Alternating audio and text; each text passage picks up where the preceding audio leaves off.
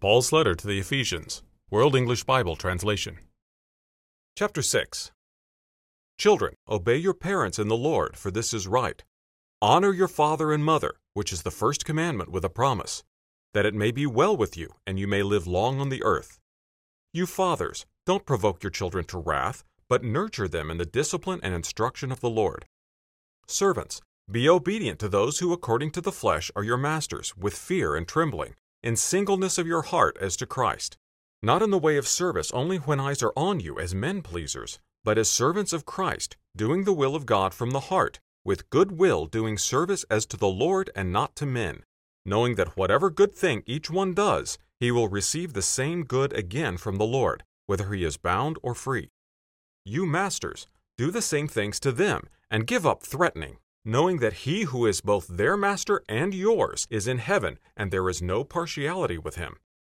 Finally, be strong in the Lord and in the strength of his might. Put on the whole armor of God, that you may be able to stand against the wiles of the devil.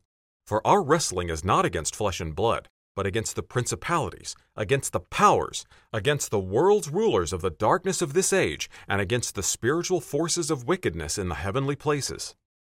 Therefore put on the whole armor of God, that you may be able to withstand in the evil day, and having done all to stand. Stand therefore having the utility belt of truth buckled around your waist, and having put on the breastplate of righteousness, and having fitted your feet with the preparation of the good news of peace.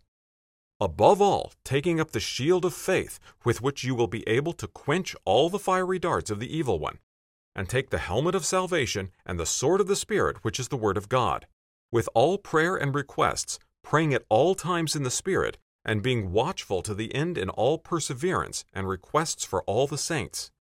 Pray for me that utterance may be given to me in opening my mouth, to make known with boldness the mystery of the good news, for which I am an ambassador in chains, that in it I may speak boldly as I ought to speak. But that you also may know my affairs, how I am doing, Tychicus, the beloved brother and faithful servant in the Lord, will make known to you all things. I have sent him to you for this very purpose, that you may know our state, and that he may comfort your hearts. Peace be to the brothers, and love with faith, from God the Father and our Lord Jesus Christ. Grace be with all those who love our Lord Jesus Christ with incorruptible love. Amen.